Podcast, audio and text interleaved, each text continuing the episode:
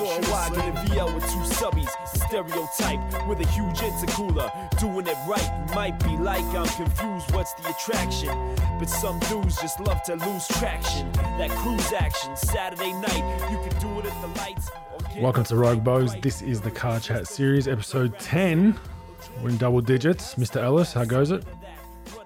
Good man. So it's been a while since uh, we've had a chat. Um, look, we've been slack, been getting caught up in life and bits and pieces, you know, down here. Um, because in Melbourne we're actually allowed out and about now. So um, yeah, been prioritising, just been able to, you know, venture further five k's from my house and do all the exciting things like that. And um, yeah.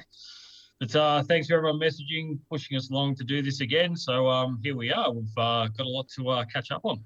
Yeah, no, all good, all good. Uh, yeah, it's been interesting all over Australia as, as we always open with these. So hopefully this is the end of it. But I um I, I doubt it is. I think Yeah. uh, there'll be something will pop up every now and then that will um, throw a spanner in the works. And we know the bill, the bill, quote unquote, in Victoria is. Uh, Looking like it's on the outer, but you never know these politicians. All it takes is for um, one to get in bed with another, and then uh, you're back in lockdown in a month. So, especially right, in exactly Victoria. right, but uh, yeah, we're here to talk cars anyway, so might as well get on with that. But yeah, look, there's been a lot going on, uh, a lot of news, um, a lot of movement still to an extent. There's some big auctions that uh, have gone by, most notably uh, the Lloyd Carmania auction, and um, it produced a bunch of records. What, what do you have for us?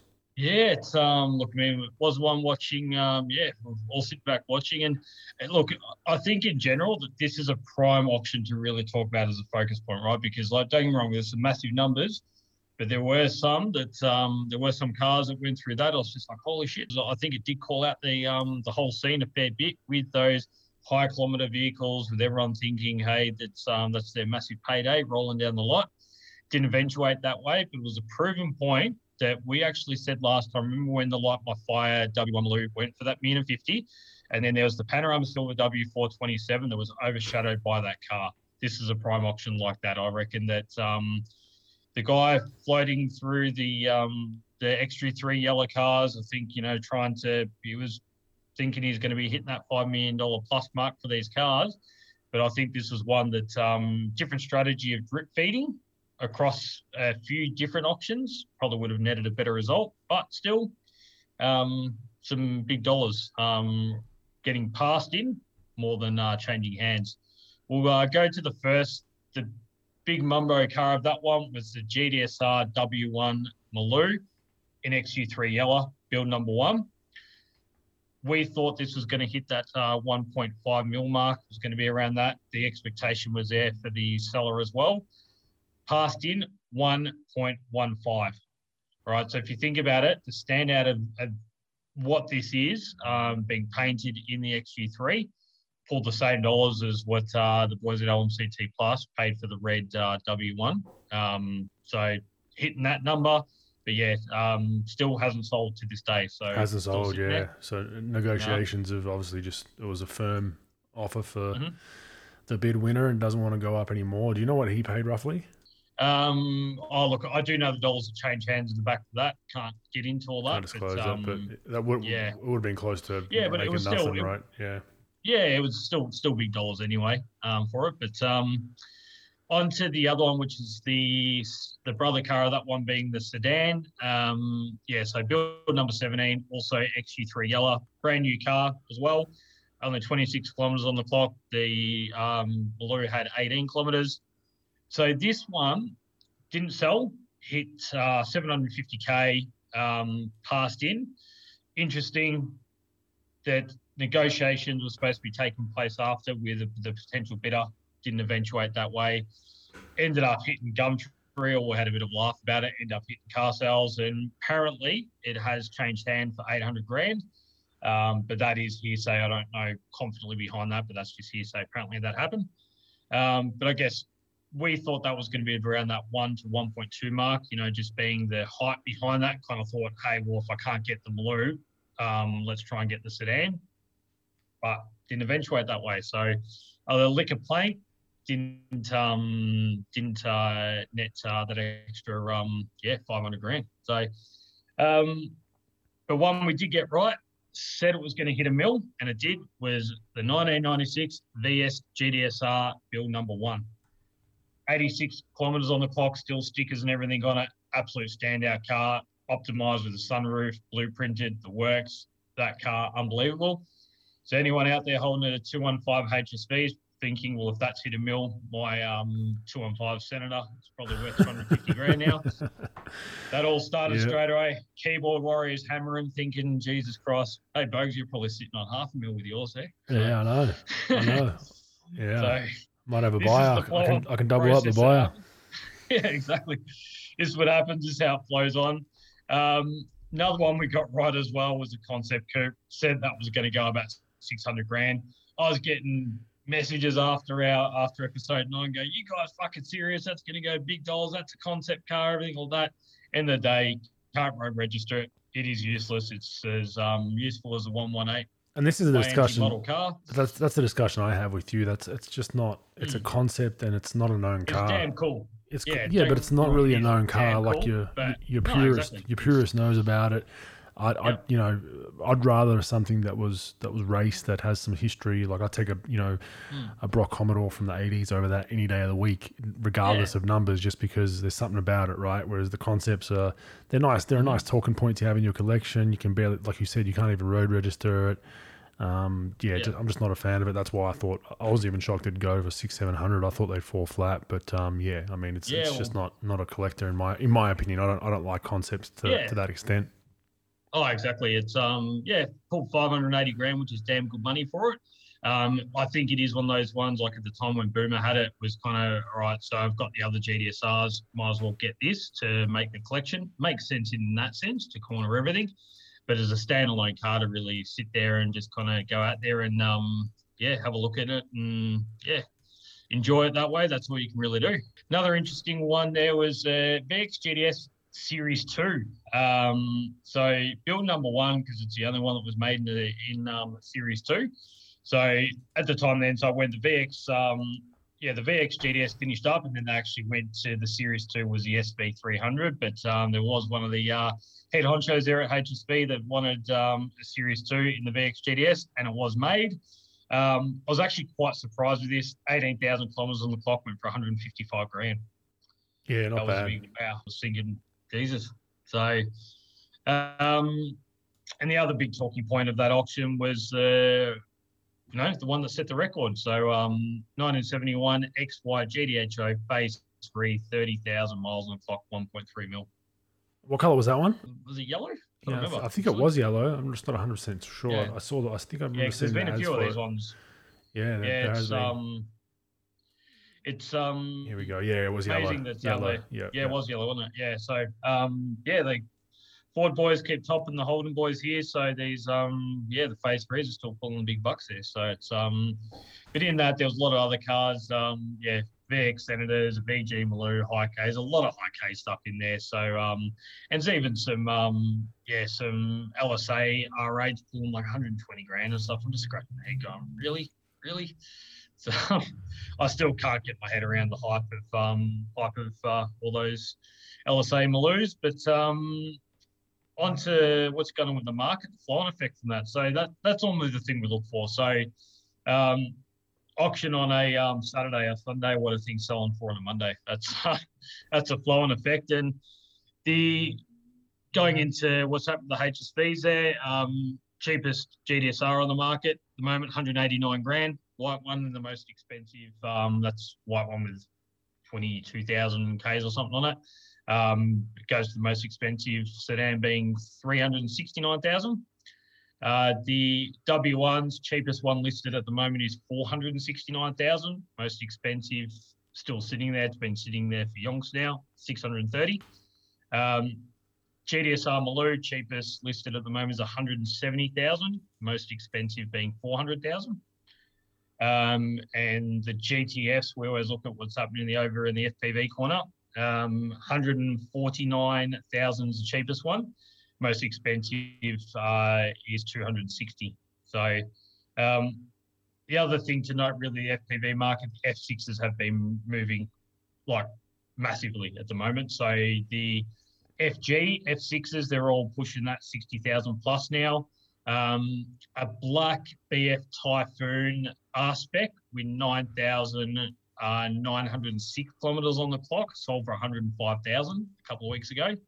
Um, and there's another one that I heard possibly going to be listed, which is red, same as mine. Um, that's only got about 9,000 Ks on it as well. So, um, yeah, that, um, that's probably going to be asking similar dollars. So, um, and R specs are all floating around about that 60,000 for high K stuff, but all kind of pushing towards that 80,000 K mark now. So interesting there, the market asking, getting, and I'm just hearing some things changing hands, which is just making me scratch my head. And I was normally a guy go, you can ask what you want, are you going to get it? And then I'm hearing changing hands, and I'm yeah.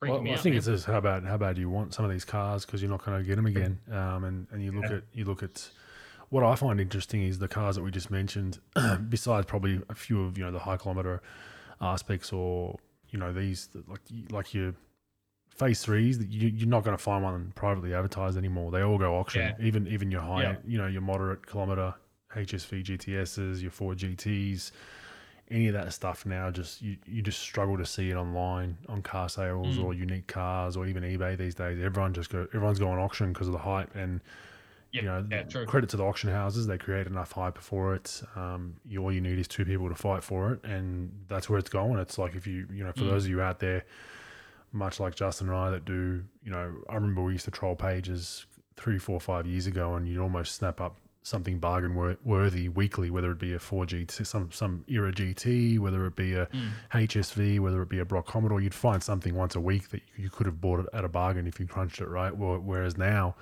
on private listings, like you might not find one a year. like it's yeah, it's really really exactly, yeah. it's really dried up. Mm. So you kind of have to go the auction route. And the unfortunate reality of an auction route is you might not be able to inspect it as much as you want, and you might mm. get emotional on the day, and you know you don't know if dummy bidding's involved for some places. So it does drive the prices up, and that's what we're seeing. So it's just yeah, real real interesting to see that everyone's kind of you know, and that they're, they're usually charging anywhere between you know seven and a half to ten percent both ways. So it's not the cheapest exercise even for a seller, and you could you could eat a lot of that if you if you don't get the price you want. You know. Yeah, it's it's funny to say about um about dummy bidding because just watching this auction, I was just seeing just prices just gone up and down and up and down and everything all over the place. Like it just kind of just shows that um, non-verified bids, but it um, seemed they were a lot more stringent um, on it compared to a few of the other auctions I've been watching. So hopefully, uh, what we're what we've been slamming home in these uh, podcasts has been um, hitting home to a few of these auction houses. So, um, but in other cars going on the market at the moment, so a few um, a few low number examples hit the Australian shores. First one um, being an M5 CS. So, um, yeah, one of my mates got one of these. Um, only 20 of these came to Australia. So, these ones here, four seater, unbelievable. Had carbon bits and pieces on it. Only came out in uh, two frozen colours, which is frozen uh, green, frozen grey, and like a uh, gloss grey as well. Um, amazing, amazing cars. Um, being um, yeah, lightweight, nimble, everything just absolute cracker to drive. Very, very quick. Um, but these are offered 305,000. No negotiations on these on these prices, being only 20 coming into Australia. Um, man, these are being sold already now for over um, 500k. So it's um, amazing that buying a Euro car that normally tanks massively, um, once again, down to supply and demand, only 20 hit the country. And I guess if you look at probably 10 of them snapped up by um, M enthusiast collectors, I suppose only um, if you want one, got to pay pay the money and pony up. So yeah, but even um, even so, you look at you look at um even just look at some look at some G wagons today, like a twenty one G wagon. You know, they're, mm. they're, they're people are asking almost half a mil for them because yeah, you know you just can't, you can't get anything landed at the moment. I'm surprised we even mm. got twenty of the CSs in Australia. To be honest with you, you, you can't get anything yeah. landed. So what's what's happening now to the market is a 2019 or a 2020 M5 mm. or a, whatever you're looking for with probably higher kilometers than you'd like is asking more than what a brand new one would be because dealers can't land them. They can't get them. You know, yeah, as we've, we've, discussed on previous pods, you know, there's a chip shortage. There's um, blah blah blah blah blah, and, and it just it's causing havoc, especially Australia. Mm. Like where our market's probably one of the last on the totem pole for deliveries because we're so uh, us in New Zealand, this side of the world so we, we will be you know we're not a, we're not a mass population you'd go to china before us you go to singapore before us you go to the philippines you know like So Yeah. we're the last stop and we get kind of the scraps. Um, even though obviously we are first world and there's some cashed up people here, it's just the way it is. We're a small population, so I've just yeah, it's been interesting watching um, the market for new cars. I've got a friend looking for potentially an X3 or a smaller SUV, and I looked at the prices the other day. I was like, holy shit! Like they, you know, they're, they're actually Yeah, going, they're actually going up, and that, this is just for like a standard, you know, a nice X3 MPAC, Yeah. you know, turbo turbo diesel, and they've you know they've gone up because.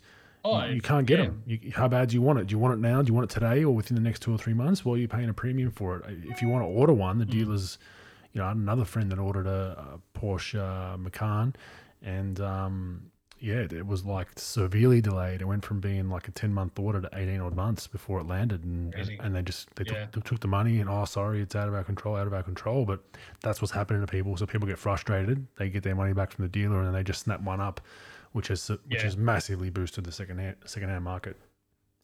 Oh, it's, well, that, that's when people are doing that now. Even even like new Kias and things because there's delays on them. Literally ordering cars, taking delivery of it, and chuck it up on car sales straight away for a couple of grand more, just to just to make a quick flip, cash in on it because that's the thing, supply and demand. So, Exactly. um, and and look, I mean, how we we're talking last time. I mean, I sold the missus yeah, had the 2020 BMW X540i, thinking the price I got it for. Sell it now, make a few bucks on it, go get another one. Went to go get another one, I'm going to pay 20 grand more than what I paid originally. And I didn't think of that at the time. I was just going, crap, probably should have kept it. You know, in hindsight, could have kept another year and done something. But um, suppose it could be in the same position, could be harder to move being a year older. So that's the gamble. Um, another interesting car. So 50 of these came to Australia, which is the, um, you know, we spoke last time about uh, the Nissan GT-R wrapping up.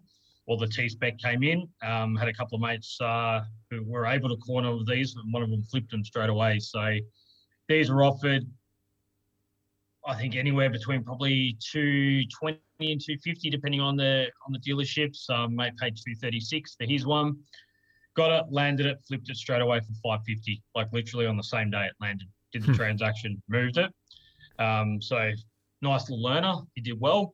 But there's some of the Millennium Jade examples of these ones, and the 50 to Australia, and the Millennium Jade one is the sought after color, and um, and there's a couple of these listed for a million bucks. So it's um amazing that um people talk about crypto, people talk about other things, and rare car market right now, damn money maker and a half. Well, it's um, everything. It's everything, man. It's it's Mm. my wife's handbags. It's watches. It's it's cars. It's art. It's paintings. It's everything. Everyone's trying to just lock their money in into something that's going to appreciate because you know look at the states that right now five six percent inflation We'd be close. Will eventually Mm. be close. Just the amount of money the government's throwing at all the COVID shit. So I think people Mm. people are in a panic and, and they don't want to. They don't want to just keep a a wad of cash in the safe or in the bank because you're getting shit all for it. So everyone's moving Yeah. towards these kind of things, and that's why we're seeing such a spike in just your everyday secondhand luxury Euro cars and, and brand new cars and, and rare cars. Whereas you know back in the day it would go the opposite. You'd, you'd drive one of one of these premium cars for a couple of years and then sell it and take a big hit and, and kind of cry as you're selling it secondhand. You know, but um, it's it's every everything that's collectible, even stamps. It's if you look, um, everything's gone through the roof. Basketball cards, um, you know, NFTs. Fuck, mate, like the list goes on because everyone's everyone's in a panic to try and find a yield or a return, and unfortunately, Yeah. the, the best way they can is through some sort of holding like a like a sports car or a handbag or a watch that's rare because it's just the way it is. It's you, you know your bank's paying you. What are they giving you, you for a cash deposit these days? Point point zero five percent. Yeah, point. Yeah, exactly. yeah. It's just like yeah. What's the what's the point? Oh, you might as well light it on fire. Even- Mm. Yeah, I'm I'm getting mates messaging going, you know, like do we get a pull, you know, get a heap of us and just pull money together and just buy these cars and get them and store them and things. It's just crazy. Like if yeah, spot on. Just a mentality where anyone can just get money and move it right now into something because yeah, I, I don't know if um, COVID was seen as a world apocalypse or something like that going on, but um, there's definitely some weird fear just um, yeah circulating around. So. Without a doubt. Yeah. Mm. Um, on to a bit of uh, car news around. Um, yeah, it's uh, hear about the sixth most valuable car maker. See the US, a hundred billion, and um, only just hitting into manufacturing, which is uh, Rivian. So Outrageous, man. Outrageous. So, um, a friend of mine at Jason on Twitter. He's he's a, one of the best angel investors in the world. Um, a lot of those you know guys that when I was with the Warriors are, are involved in startups and, and they, they, they can't help but chuckle at that valuation. Um, and I've actually got some examples. So to put this in perspective, 100 100 billion dollar valuation right now for the company, right? Okay, so let's compare some some other big companies. You know, it's it's worth more than General Motors, Ford, BMW, Stellantis, Hyundai, Kia, Ferrari. List goes on. Um, it's built fewer than 60 production cars. So here we go. Here's some companies. Twitter, number of users 400 million. Um, last 12 month kind of uh, earnings or valuation mm. 4.79 billion. Uh, you go to airbnb number of users 150 million users. Um, the revenue over the total to- total 12 month um, valuation 5.3 billion. That's airbnb. Square mm. which is a big application in the, in the, in the you know um, uh, tech world number of users 30 million. Revenue 16.7 billion over the 12 months. Rivian number of customers at time at, at time of print 42 revenue zero. Valuation hmm. 100 billion dollars. It's just um, it's, it's it's absolutely incredible. Like i just you know they haven't put a car on the road yet that's someone's you know driven legally that's been fully registered. They're still in the production phase. They're still trial and error. They've got yeah. you know uh, and it's it's just it's just crazy to me. I just it's this is just tantamount to what we just spoke about. People trying to throw their cash around. They think everyone thinks it's the next Tesla, and Tesla did start this way. Don't get me wrong. Tesla started from from nothing and had to build their way up with with concepts and get get funding and then float the stock and blah blah blah. But um, yeah, this I don't I don't know. I just don't. hundred billion, oof, I'd be cashing out right now if I was an investor and oh, yeah. just seeing seeing what happens. Because um, I think there's a lot of risk there, and things can definitely. Mm. Ford's obviously going to revamp its its um, battery operated stuff. Um, GM already is. I mean, BMW already is. I think they announced what do they say? Two thousand. They've announced a date where they want to be fully e-card. Um, yeah, Ferrari's going to go down that route. Like so, they're going to have a lot of competition. So it's not like they are the Tesla where they're the only the only dog in the race for four or five years till mm. other car makers catch up. So I'm, I'm not I'm not buying the hype. Um, they, they look good. Um, I'm sure they drive nice, but 100 billion, yeah, no, I'm not buying it.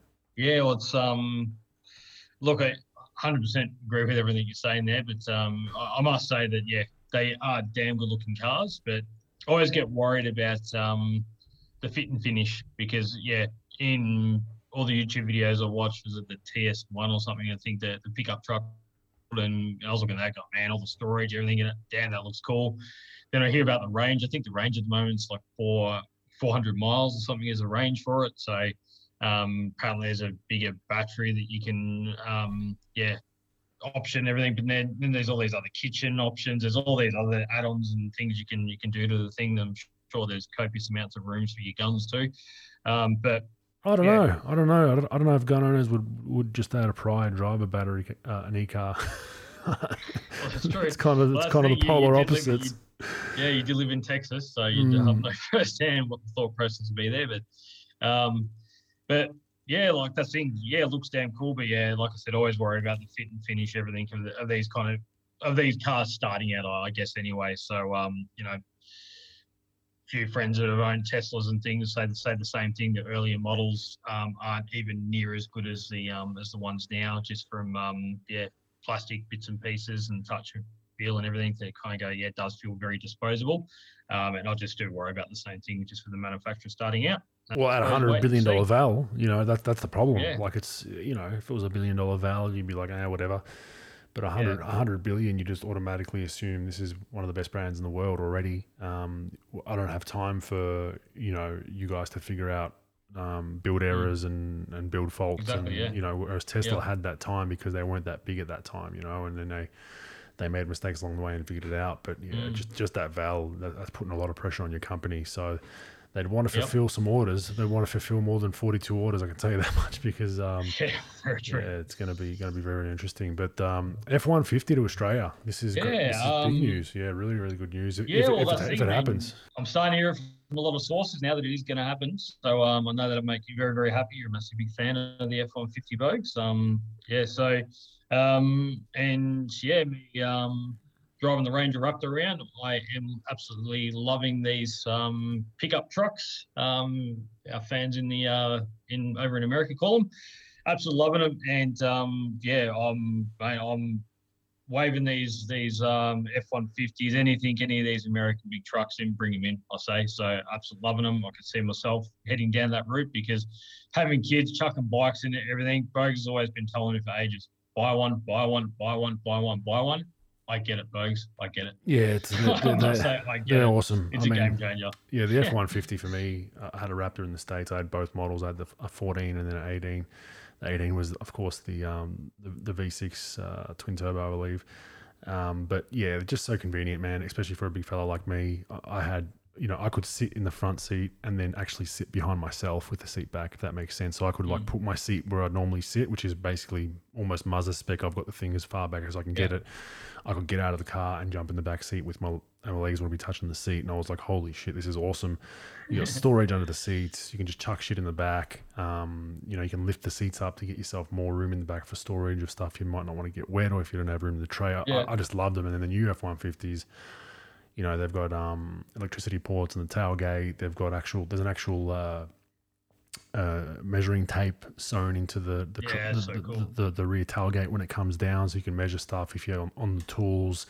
Um, your front seats recline basically into an aeroplane like bed if you want to sleep. Um, your center console turns into a workbench if you need it to. You, you fold it over. So just they really thought about. You know, not that I'm out there on the tools on a building site, but some of that stuff comes in handy sometimes. And Yeah, I love just the you know I knew you'd I knew you'd like it once you get it, and and, and also I also like the feel of driving above traffic a little bit from a safety point of view. Just I just feel a whole lot safer. Like if someone's going to hit me, they're generally going to hit the the side the, the step guard to get up into the truck. Um, so Yeah. you just feel so much more Well, safer.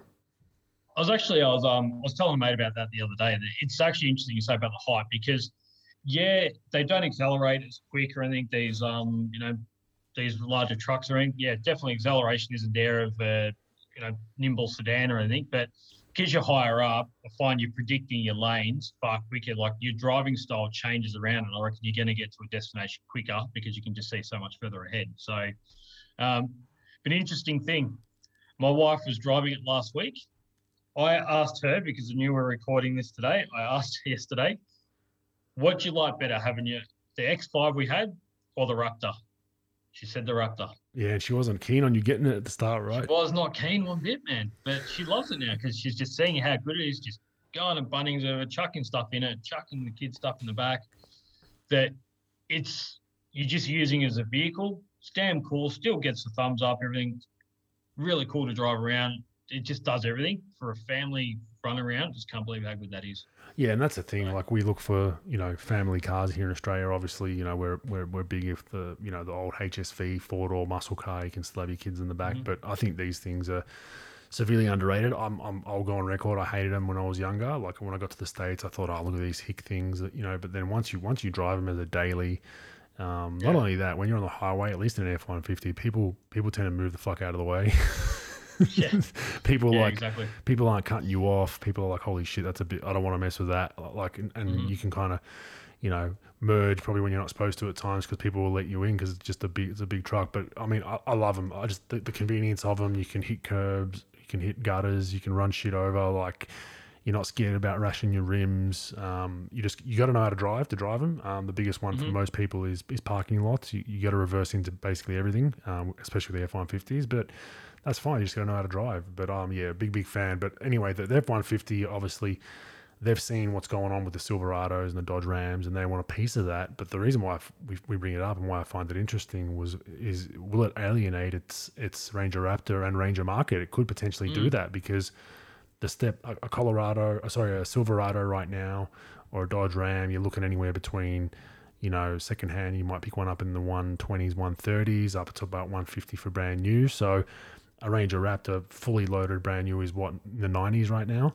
somewhere around Yeah, there. is. Yeah, Brand Yep. new for a 21. So then you, most people would be like, shit, if, if I can just kick in an extra 20, 30 and get us a, a low kilometer, the real thing, does it Yeah. alienate the Ranger Raptor market? Mm. I think it might. I think that's that was the concern as to why um, F1 Ford never brought the F150 here because they knew that you know Um, they don't want to alienate that market, but I think now they're starting to see that that's going to get eaten up by, you know, your Silverados and your Rams that they want a piece of the action. So I think it's good. I think some, I think people still get the the base model um, ranges, you know, the 40, 50, 60k. Um, but I think the Ranger Raptor will. I think it'll become. You might have a collector item if F150 lands here, Justin. So you might want to hang on to it. Yeah, very true.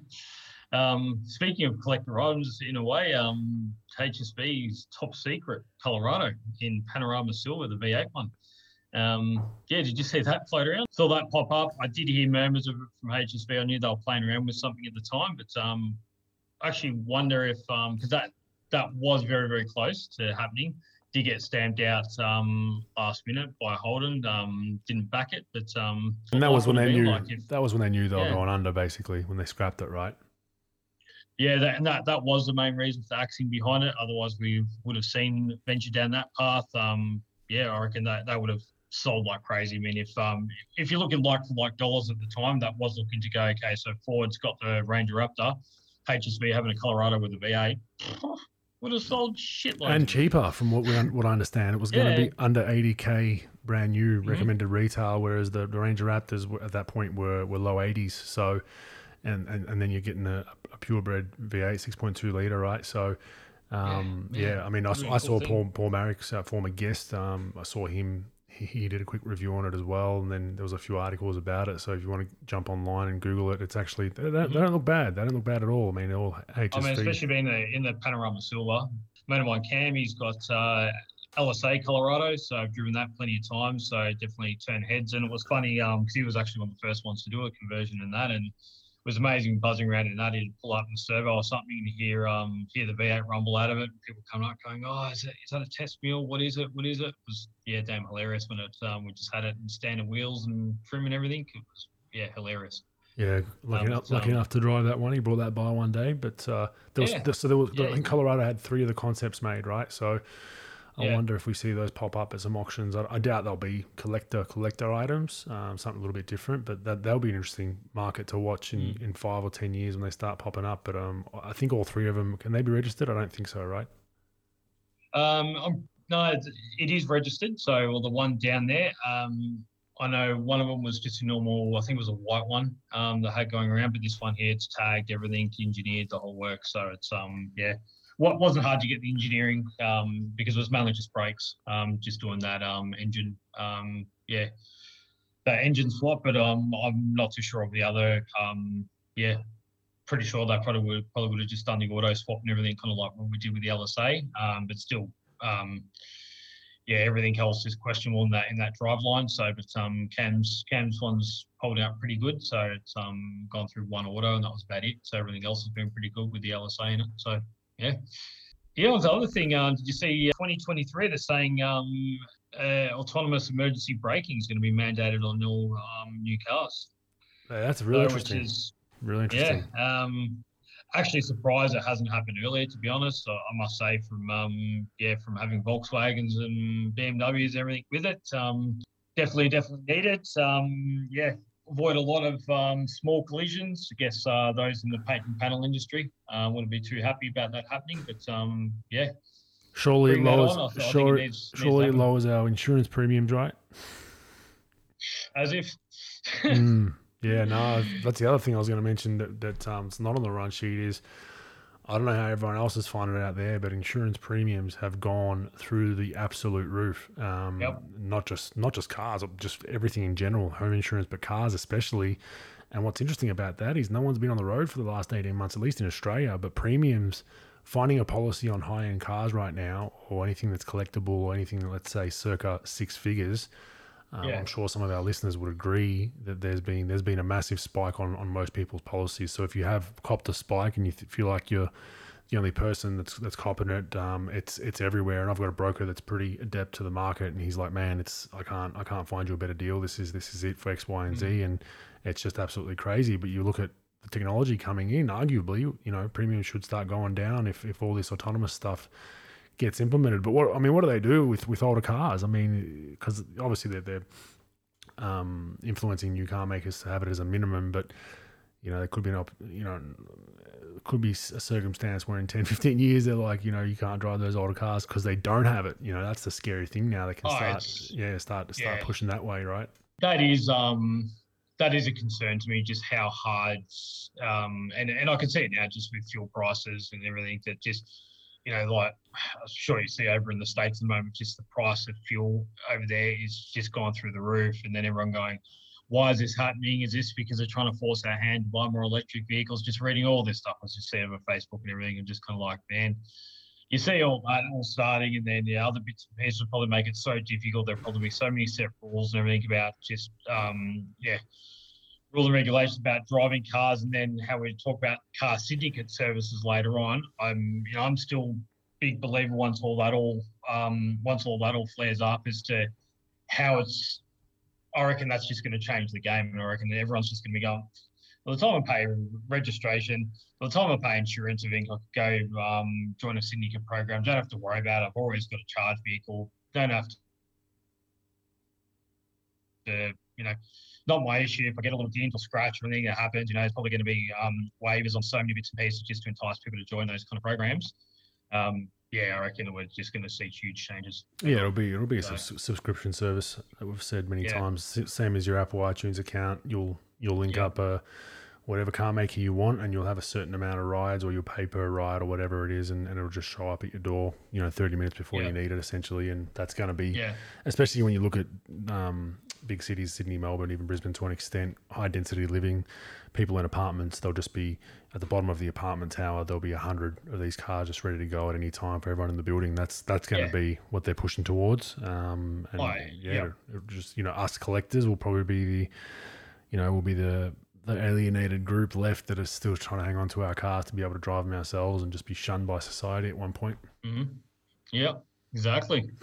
um, she just touched on was saying about BMWs before. She said that um, a lot of the new models that are coming out that they're deleting the touchscreen features and other bits and pieces because of these chip shortages. So if we talk about, um, I think they're saying yeah, approximately 200 new BMWs will go rotary controller and um, voice voice control only this year as chip pressure forces the touch functionality to be removed. Imagine that you buy you buy a high end lowering the price BMW. by Yeah, yeah, but they're low on the price by eight hundred bucks, but then dealerships are asking about twenty grand more for some of these cars at the moment. So, um, yeah, yeah. I mean that's just it's um, crazy, absolutely crazy. Mm. Yeah, I mean, it's imagine buying a brand new BMW and you got better tech in, you know, your HSV. yeah, exactly.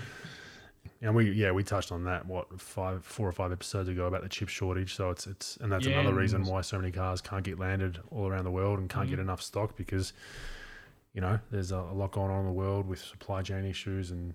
Um, I'm not sure many people saw in LA. They had oh shit. I don't even know how many cargo ships just sitting there. They couldn't even get processed because they were just they're so so far behind and delayed in California right now that they just got cargo ships sitting out on the in the ocean just waiting to come in for weeks upon weeks. So that um, supply And- chain issue in the world's a, a bad thing at the moment.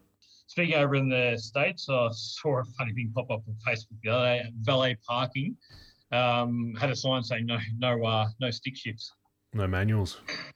Yeah, yeah. So, um, yeah, it's just I was just thinking that, just going, man, what's this, what's the world coming to? We kind of thought talk about autonomous cars and all these kind of bits and pieces coming, but um, We got to feel yeah. for young kids because young kids wouldn't even know what a what a you know if you're 16 right now, 15, 16, and you're you know you're going for your learners here in Australia or you're over there, especially in the US, you wouldn't even know what a what a, why is there a third pedal?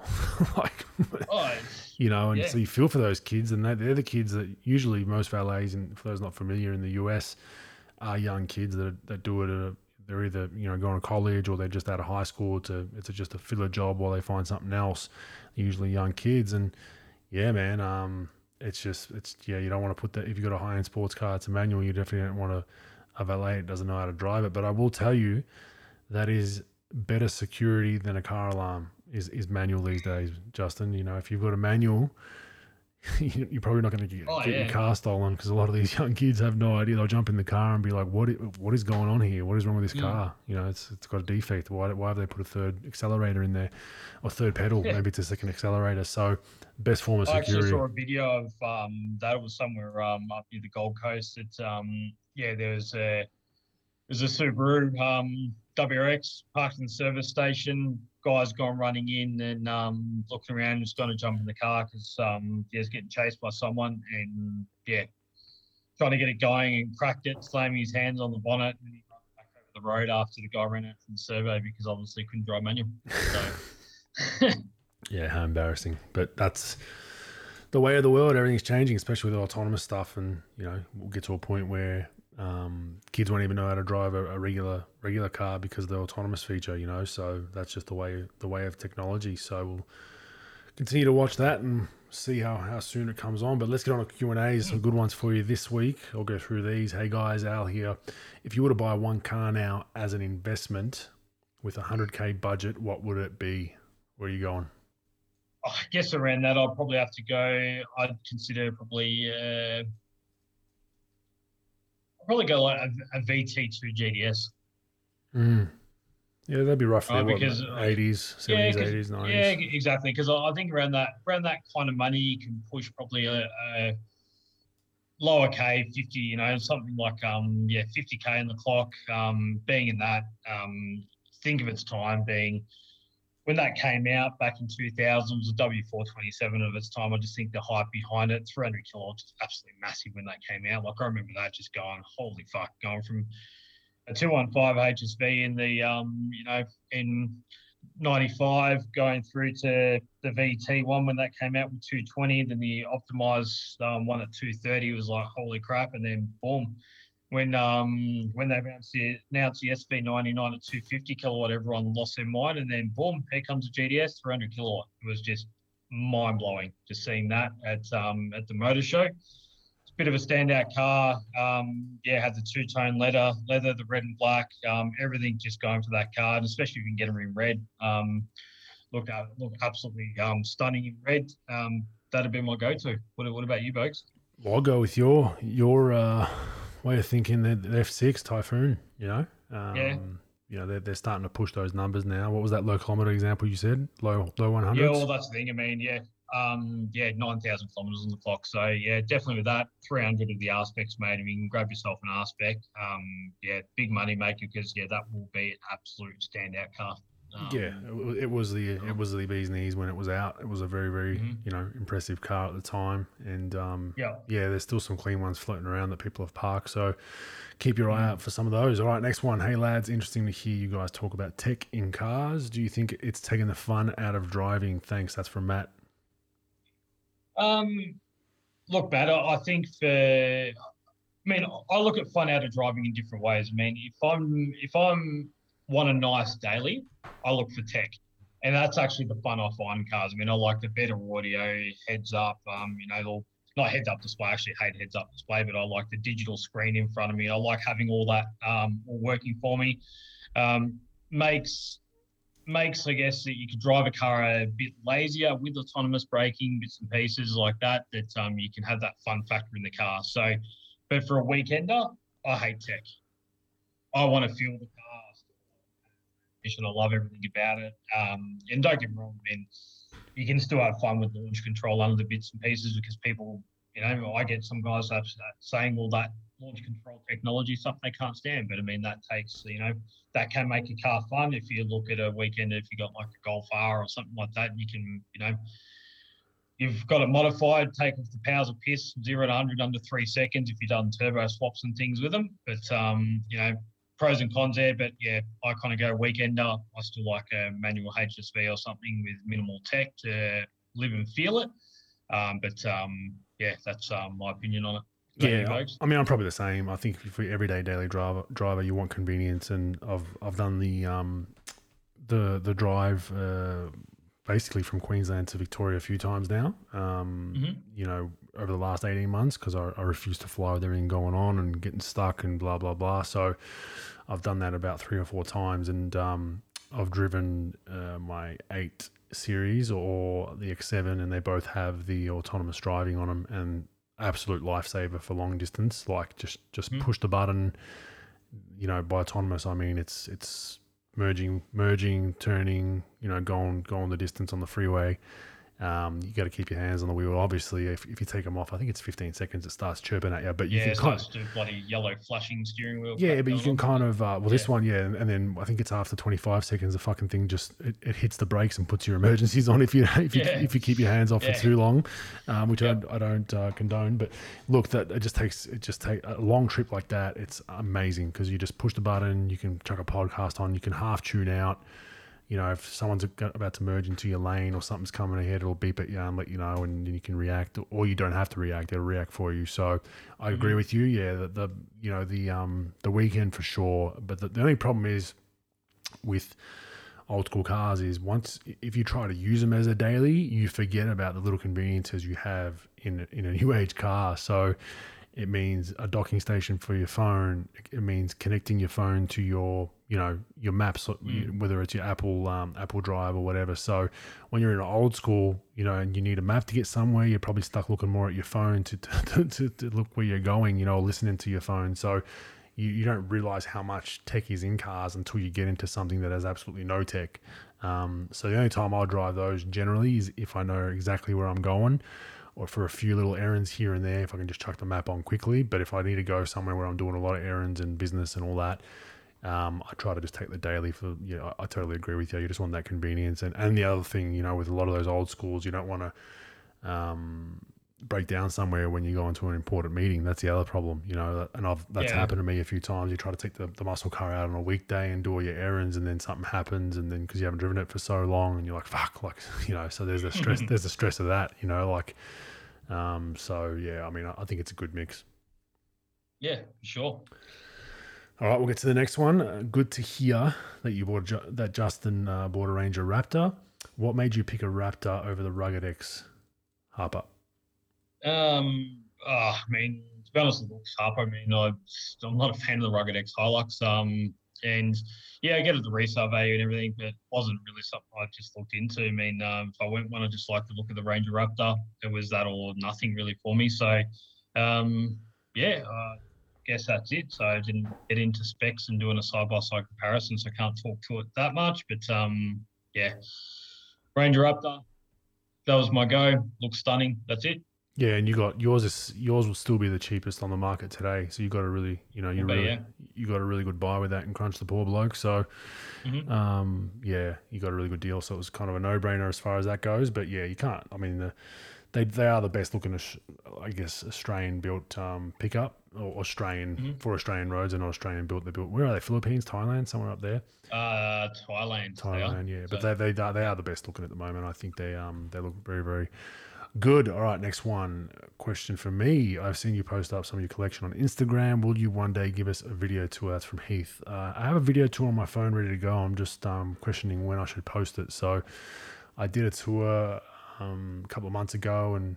I might post it. We'll see. We'll see over the next couple of months. Maybe a Christmas present for everyone that, that follows. But um, we could even do when you when you're down next. We could um do that and do a pod from there or something, and yeah, try Yeah. and um answer a few questions. So Yeah, Cool. potentially, potentially. But did Mm. um, yeah, I've, I've got a 12 minute on the phone that's just sitting here for any day. I might post it. We'll see. If not, um, we can always do a more in depth one down the line. But there's yeah, there's a lot of cool stories with all the cars in my collection. So the 12 minute one's more a quick one, just to run through everything and how Mhm. it's set up. But um, yeah, I mean, you could probably spend 20 or 30 minutes talking about each car and how he found it and where it's from and the backstory about how we found it, like most cars, and that's probably half the half the fun of owning these old school cars is knowing, you know, the, the story behind them. They're not just a, yeah, another car. So stay tuned, Heath. Hopefully, I'll post something soon about that. Next one, being at home with COVID and watching car channels on YouTube. Any you guys recommend? That's from James. Um, good question, James. Um, I guess probably my go-tos on um, YouTube. I absolutely love uh, Vinwiki. If you haven't checked that out, so some really really cool car stories. Um, yeah, so those guys around, I think they're out of like Atlanta, Georgia, um, over in the states. But um, that's actually um, yeah, that's that's really cool. They have some great guests on it. Um, yeah, highly recommend that. Um, Hoonigan versus uh, the world. So it's um, I guess they're um, yeah, this versus that. So different kind of car races and that they run um, in the Hoonicorn racing other cars as well. So it's really cool to watch. So probably um, that's another go-to there. Uh, Car Wow, that's another one I watch. So that's out of the UK. Great races that they do there, so different car comparisons and everything. Um, yeah, that's um, that's another one I watch. Um, um, and then um, yeah, I suppose um, other guys like Paul Maric, um, a guest on from last episode, so he's also good to watch on YouTube. So Google him, some yeah, for some other good car reviews. But that's mainly car stories and car reviews is all I really watch from those there. So that's probably my go-tos.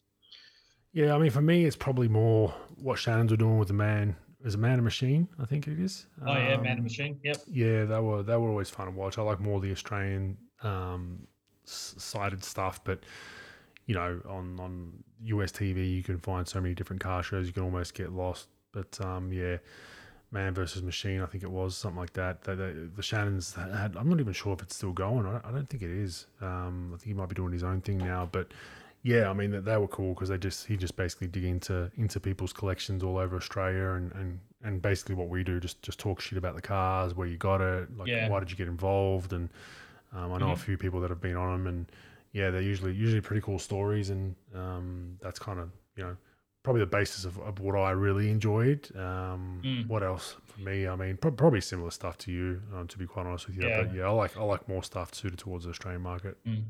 There's another. Um, there's one actually just start just came out. So um, there's a hip hop artist from the states, uh, Killer Mike. So uh, I've known him through the car scene. He listens to our podcast as well. So he's actually started one on Facebook, um, which is called Rollin' Rollin' with Killer Mike.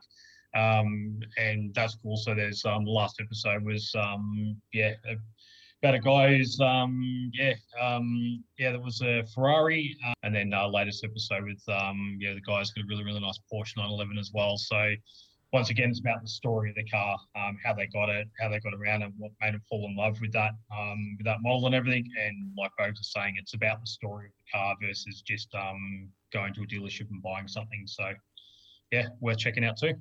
Yeah, and half the story for me is if you want to want to want to get a story with a car, try and import a, a car from overseas. A pain in the ass of a process. So that'll that'll give you a nice story for any car you bring over because dealing with the Muppets at, at board, the border patrol and customs and this and that and fees and levies and geez, man, like and then on top of that you got luxury car ta- car tax if it's a 1955 whatever you're paying luxury car tax if it's over a certain threshold it just it's absolutely mind-numbing um, process which gives just your, your your car its own story if you do if you do it that way um, Yeah.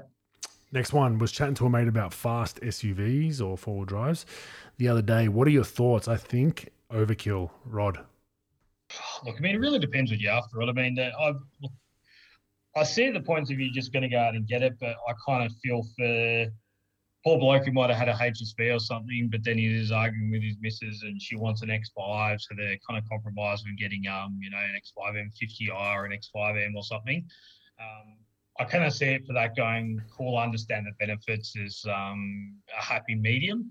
But if it's simply just, uh, I get it. If you're kind of wanting to go and do track days or something with it, well, then yeah, or you know, blasting through the hills and everything, yeah, it can be a bit of overkill, you know. So we kind of look at it like that. So, um, in Bogues, you've had an X5M. How did you find that? Also had the Jeep um, SRT8 as well. So that Yeah, was probably true, the first big banger four wheel drive I had. That and actually before that I had a Porsche Cayenne Turbo S in the US. So I mean, yeah, look for me, it's a bit of a better fit for bigger guys, um, just to get in and out of. So it makes sense for me. But I mean, there are some quick ones, and I, I guess driving a, if you did get an X5 and it was a smaller motor, they are a bit um, truckish. Um, so I Yeah. guess I understand why people would want them. You know, the, I had the X5M, um, the last series, and that thing was a beast. That thing, that thing went really, really well. Um, so look, it, it just depends what you want. If you know, like you said, the compromise need more room. We've got two kids, and then the husband's like, "Well, let me Mm. get the big banger motor, so I get a, bit- a bit of sport out of it and thrill driving it." So Yeah. I, I get it, but yeah, based on pure performance, if you were like, I, I just want a pure performance car that's sporty, you wouldn't even look at an SUV if that was your mindset. But most people have Oh, to yeah. chuck a yeah. baby seat in the back and have room in the back for suitcases and all that shit that you go through once you're married and have kids. Yeah, but I must say as well that um, you know, like I said, I had the 2020 BMW X5 um, M40i, which is you know the 40i is the engine, the same engine that um, they put in the uh, new Supra. If you kind of look at that, that um, still got 22 inch wheels, still got massive big M performance brakes, M performance exhaust. Sounds great. It's a twin turbo six. Um, you look at that going, that does everything it's yeah, it doesn't have the crackles and pops and things of a V8, but you still see it. That's still that's still hitting 105 seconds, like more than enough for what you look at, and you kind of see go. That's what's really getting hard for me. So if you kind of look at go, is it overkill to go say from that to an X5M? It probably is. You know, then BMW's also got like the um, the M50i, which I drove that, and then I drove the 40i, and I couldn't really justify the difference between. I was just kind of going for the size of it. I go, yeah, well then, yeah, that's a bit of an overkill for just trying to get a little bit of a V8 note. Whereas I'd probably rather go get the M550i sedan because that's crackles and pops and carries on. I kind of think being more nimble, that's a good bang for buck car compared to the biggest size of an SUV. But um, yeah, really comes down to um, if that's a compromise, you're putting all your eggs in one basket to try and make the missus happy, you happy, and then that's your compromise to um, put a smile on your face and remain in a in a V8. Hundred percent. Go for it, man. That's what I say. If you if you have to move on, just and you've got the coin, you might as well still have some enjoyment from driving. And yeah, the for me the BMWs. Uh, they tick all the boxes for me for as far as a, um, a sporty SUV right now. And you know, hopefully, I'm not a huge fan of the Mercs, um, Mercedes right now as far as their SUVs. I think um, BMW's got them. Um, yeah, they've got them over the line a little bit. Um, I mean, Porsche, that's a whole other level in Australia, at least. If you're in the States, different story. But here, you know, for a Porsche, you're paying, you know, three, 400K. Um, that's a whole other level up. From, but I think BMW, as far as value for money, um, you can't beat it. I mean, I had a Range Rover. We, have sold that recently. The missus drove, and when I look at what I paid for the Range Rover, circa two twenty, to mm. what I paid for the, the, for the new one's just come out as well. Mm. Um, your old one looks pretty good. Missus might twist your arm for one of them. Yeah, maybe. I, I, just I just thought they were just so overpriced. When I look at what I got with the X7, albeit it's only a six turbo diesel, but um, the yeah we had the the four point four liter um, I think it was what uh, turbo turbo diesel and, a Range Rover, and it just it was a beautiful car. Don't get me wrong, but it, it, I just couldn't substantiate the extra hundred k or eighty k that I paid for you know over the X7 yeah. When it didn't it didn't even have half the bells and whistles. Like I didn't even have the um the side mirror warning. You know the you know the, oh, yeah, the lane know, departure. The lane departure. like uh, this is a two hundred twenty thousand dollar car, and I got to pay. It's like a, I, I bought it already built. Um, was on the ship mm. when I when I bought it already. I didn't order it, but like that was an option that you had to pay for. like that does freak me out, man. Like I can't get my head around how Land Rover is with that. That the option list. I just oh, they just dick you with options. They just dick you. Like it's like literally yeah. like do you want your do you want indicators on both sides? That's thousand dollars extra. Do you want a horn in your steering wheel? Seven hundred dollars. You're just like like you buy a base model and you're like, oh, that's a reasonable price. And then by the time you put all the options on to have it half drivable, you're like, holy shit, this is an expensive car. So look, oh, yeah. we, look, we enjoyed it. The, the tech was awful. Um, the, the the seats were real comfy. Um, as far as that, it was very, very comfy. It's it's more of a status car, to be honest with you, yeah. when, you when you look bang for buck. But they, they do look yeah. damn good though uh, when they're when mm. they're when they're pimped out right. So that was the reason. It was either that or a G wagon. I was I was you know this was three years ago, and the, the, I've heard the 21 2021 G wagons are much better, but the the previous generation were absolute horseshit. So she yeah, had exactly yeah. the vibration from the side pipes, just everything. The, um, had a teammate yeah. had one, and, and just they just they just felt like a you felt like you were driving an off road vehicle everywhere you went, yeah. and um, you couldn't put the windows down, the rear windows you couldn't put down because of the side pipes, so you can't have kids in it. So I was like talking the missus out of it, like you don't want one. Seventy percent of the um the NBA probably have a G wagon now. nah, it's not that bad anymore. It went through like a Panamera phase. It goes through phases. It goes through phases. Mm. With whichever star player drives something, then everyone copies. But I remember ordering. I was a I was a trendsetter, believe it or not. I ordered the, that Panamera before it was even yeah. built. I, I, pre-ordered it out of the out of the Cayenne into that, and then within two years, every parking lot was full of them, and I was like, oh god. So that's when I went and traded in for the um, I traded in for the M5 and then traded yeah. that in for the Raptor and never looked back. So yeah. fun time, story time. Let's let's wrap this up. What do you got for us? All right, so um, this is an interesting story, right? So um, you know, we've spoken a lot about dealership horror stories and levels of customer service relating to it. So I thought I'd head into one. So um, the interesting ones. This is back in 2001. Um, family member at the time bought a brand new VU Ute um, off a Holden dealership. Brands banker, all ready to pick up. So it was arranged. Um, it was like four o'clock on a Friday. Knock off work early, go get it.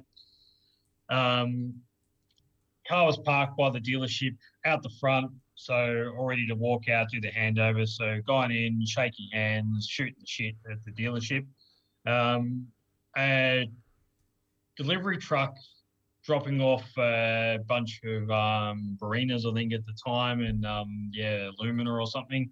Um, doing that and reversed back and slammed right into the side of this brand new ute. Hadn't even been sat in, hadn't even been collected, hadn't even been given the keys, slammed right the side of it. So I'm talking kick the door, a little bit, um, kick the door guard, need a new headlight and um, top of the wheel. Um, so fair, fair bit of damage to it. Um, not the not the thing you want to see when it comes to um, collecting a brand new vehicle. Um, what do you reckon, Bogues? Yeah, what do you reckon the dealership did? Passed it off to to the the new owner. Yep. So, oh, it's a shame that happened. We'll go talk to the driver. We'll make sure we get all the details. So sorry about that. Um, but unfortunately, that's in the parking lot out the front. So, um, hope you got insurance on the car. Did this awkward kind of chuckle and, um, you know, driver of the truck comes in, so, so sorry and everything. Um, yeah, so pass the buck on that. Um, yeah, absolutely shattered looking this brand new ute sitting there. Hadn't even, once again, hadn't even collected it. Cracked the shits, um, complained about it, refused to take the car, left the um, dealership, probably kick and scream, kind of went in. Dealer principal called up, still trying to justify, going, nah, nah, sorry, sorry, sorry. Um, so unfortunate that happened. Nothing we can do about it. Yeah, back and forwards, ended up seeking some legal advice, pushed it. Kind of like didn't get to the point of getting a new car, I think, at the time, but um, they came back with a bit of a counter offer.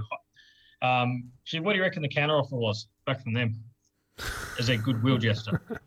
We'll get our apprentice to paint it for you. yeah, we'll deliver it a certified panels service and we'll pay half of your excess, was the first offer. yeah, not bad. Go into that, went back and forward further on. Um, yeah, they would then um, look to pay all of the excess.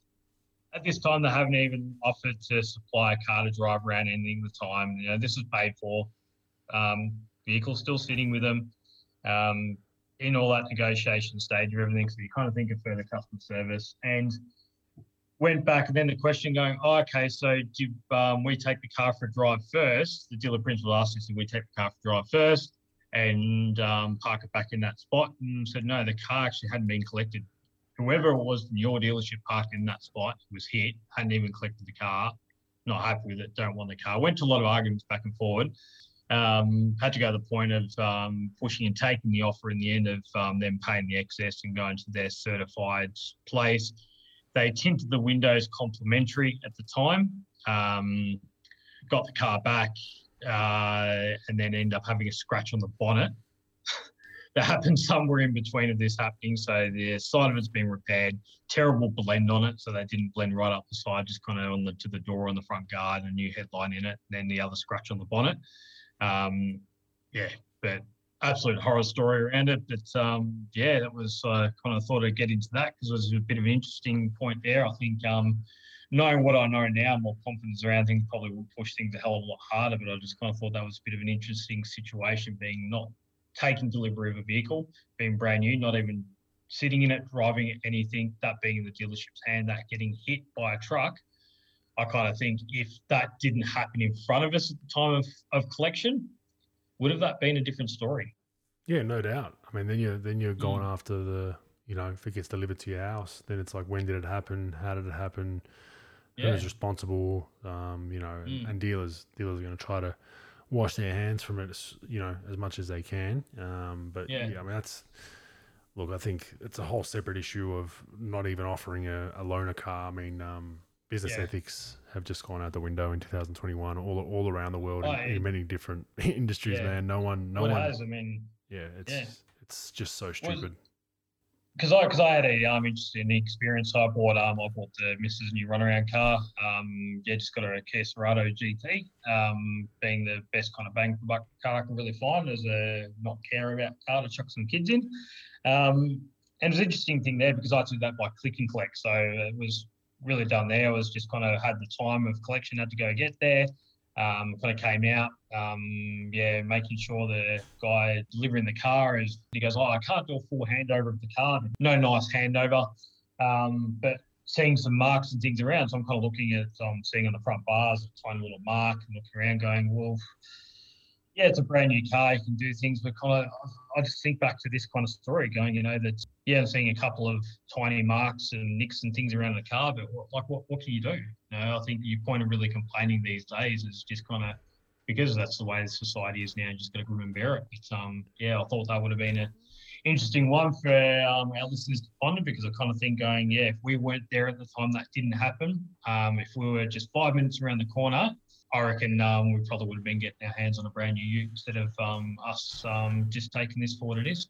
So yeah, no doubt, and and you know, because there's so much turnover in the workforce, you know, companies, car dealerships, you know, local restaurants, whatever it is, there's that nobody thinks about the long term and repeat customers, and if I treat this guy or girl right, that they'll come back for life no one thinks about that anymore, and, and that's the disappointing thing with um, with society, right? It's like you know, if you Yeah. just you know, like you said, the handover, it's just like it would have taken the dude thirty minutes max, you know, and you know, you just be nice and answer questions, and then you know, you know what, when you want to upgrade, when you want to trade in, you'll you'll go to that that that person just because they're nice, um, not not even always because they've given you a discount. It's it's just. And that's you know that's just something that we're lacking in, in, in all, all walks of life. That's something you got to deal with. But for people that are out there that are mechanics that are in own, own dealerships, own restaurants, just you know treat your customers well. They'll they'll they'll always return. I know I will. I'm a loyal customer to anyone who treats me well. Um, whether it's in the service industry, whether it's a person making my coffee, a smile on their face, and they say hello, good morning. Like, Yep. I remember that shit, and I, I like enjoying. I enjoy being in those environments. But if it's someone that's just like you can tell they're just trying to turn a buck, get in, get Mm. out, hurry up and finish your coffee kind of attitude, I just won't go back there. You know, and that's Yeah, that's just the, the reality of life. I want to finish on this one. I want to do a prediction. So we've spoken a lot about um, you know e-cars and battery powered cars and petrol and phasing out. We know in Australia politically it's becoming a big issue where um, you know the green target and 2030 target and all that kind of stuff. And um, what's your prediction? Let's let's do two tiers. All right, we're going to do um, Mhm. we're going to do Australia and the world. What's your prediction? What's the last year you'll be allowed to drive a petrol car in Australia? Do you think? Ooh, um, So this will this will be so obviously there'll be it'll be similar to the autonomous thing. Like they'll they'll put in they'll put in a um a law with new car makers that we will no longer import fuel based cars after probably 2025 or 30. I don't know. I'm making it up. But then beyond Yeah. that, beyond that, when will it be deemed that no more petrol cars can be on the road? And then if you've got like a guzzler like we do, a muscle car, you probably need to pay some massive top up to Yeah, just drive it. But what what year do you think that will be? Look, I, I I reckon it'd be probably like um, just in general from stop of production would probably be a, um, I reckon probably about 40 years away then Australia just for production stopping. But I still reckon, yeah, you'll be allowed to have your like collector cars, whereas um, yeah, you have to have permits to purchase fuel and do bits and pieces. There'll just be all these hoops and um, permits you'll have to get just to take your bloody car around the block. I reckon that's probably going to happen in that sense. But um, yeah, but it's a scary thought, but it could be it could be sooner than later. So you think? um, so hold on. You're saying production. So entry of fuel cars will be in 40 years. They'll stop it in 40 years for brand new. I reckon. Oh, yeah, wow. I, I reckon, I reckon. I reckon. Yeah, that's. I- just think because I'm more thinking of, of Australia. I just reckon the kind of the pushback that'll really happen of um could be well sooner than that. It's all going to depend on battery and charging technology because I I just more think of those right out in rural Australia how that's going to happen. No, you can't. You can't. I don't agree with it. I don't agree with it at Mm. all. Um, but we know it, Mm. we know it's a huge political deal here, and it's starting to get spoken about Yeah. already. Green New Yeah. Deal, blah blah ci- blah. Cities, cities will be, yeah, probably 15 to 20 years it'll probably happen. So, Yeah, well, I think, uh, I mean, because, you know, Australia is going to save the world from global warming. That's one thing, right? You know, China, India, like Australia, Mm. if we can all just drive batteries, we're going to, you know, our emissions will go from 0.001% to 0.0001%. Mm, yeah, while China's exactly. just doubling their production, but that's a story for another day. But I just, I think it's going to be sooner. I think, um, I think we'll, we, we- probably in the next 10 to 15 years, we'll start seeing heavy restrictions, taxes, Mm. um, potential towards more 15, 20 years of stopping fuel cars coming to Australia. This is just my prediction for new cars. I reckon that cir- I reckon we'll see it in our lifetime. I reckon circa 2050, we're going to see a massive fall off in Australia. I think um, if you've got a petrol car, I don't know how they do it though, because you know there's a lot of people that aren't well off that that drive, you know, um, just cars to get from A to B that cost them a couple of a couple of thousand bucks. They don't care about economy and all that. So I don't know how you get them into it. There'll be some sort of incentive scheme that the taxpayer's gonna have to pay for to get those cars off the road. But I'm, I'm in Australia. I'm saying 2050 is going to be that'll be the time where Mm. if you've got a, a, a muscle car, you'll be paying a massive levy just to get a plate on it and drive it, and you'll probably only be allowed to drive it for a certain amount of days or whatever the hell they do.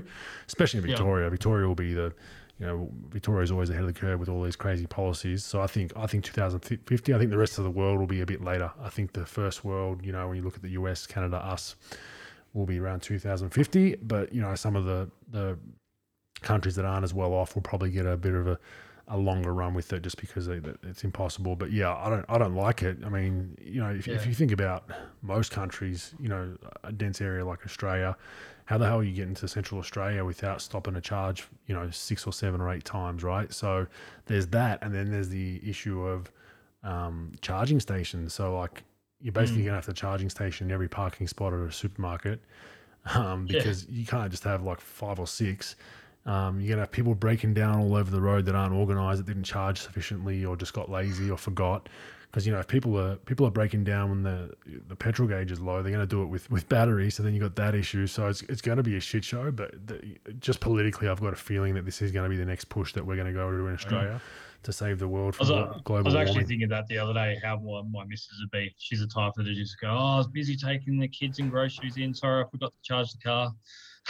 Yeah, and then you got to wait fucking eight hours. You, you got to. That's Yeah. that's the other thing. Like you're not filling the thing up in six minutes. Yeah. Like you got to charge that shit overnight. Um, Yeah. But I mean, I, I assume I know in Israel, um, a friend of mine was telling me that they had. Um, you could quick change your battery, so you could stop in like a, a petrol station, and they would they could take your battery out and give you a new one. The problem was people started doing dodgies and giving you a shitter version, a shitter quality battery, and you didn't really Yeah. know.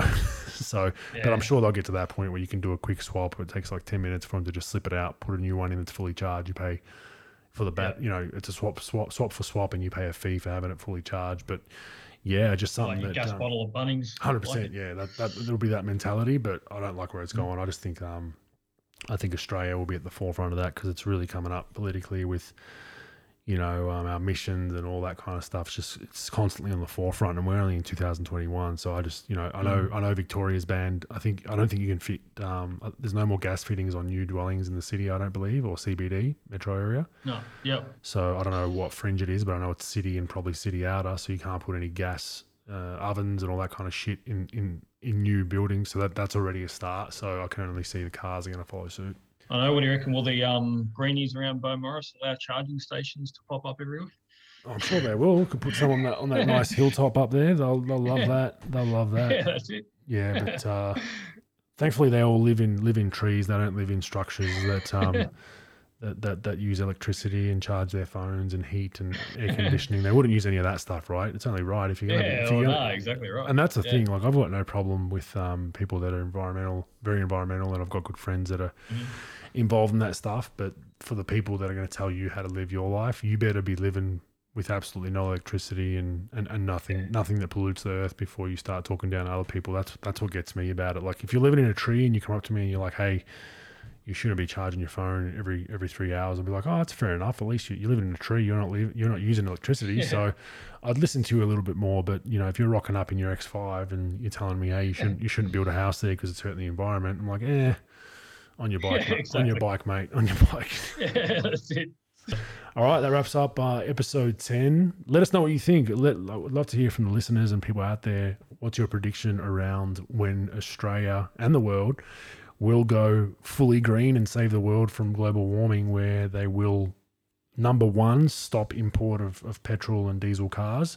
And number two, when will they actually stop you from even driving it on the road or having you pay a levy or an extra tax? So, interesting discussion to, to hear Mm. people's thoughts of what, what direction. I mean, Justin went you, you went real long, 40 years Oh, Well, I mean, I'm mate, I'm I'm thinking about guys right out in the desert. So how are they going to live life? So, yeah, we know politicians don't give a fuck about them. That's the problem. yeah, true. You know, their voting Very bases true. in the city, and that's no that's no offense to people out there. I love love country people, and Mm.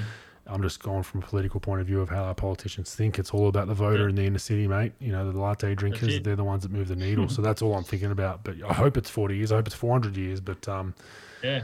let us know your thoughts. That's episode Cool. 10. Thanks, Justin. Yeah.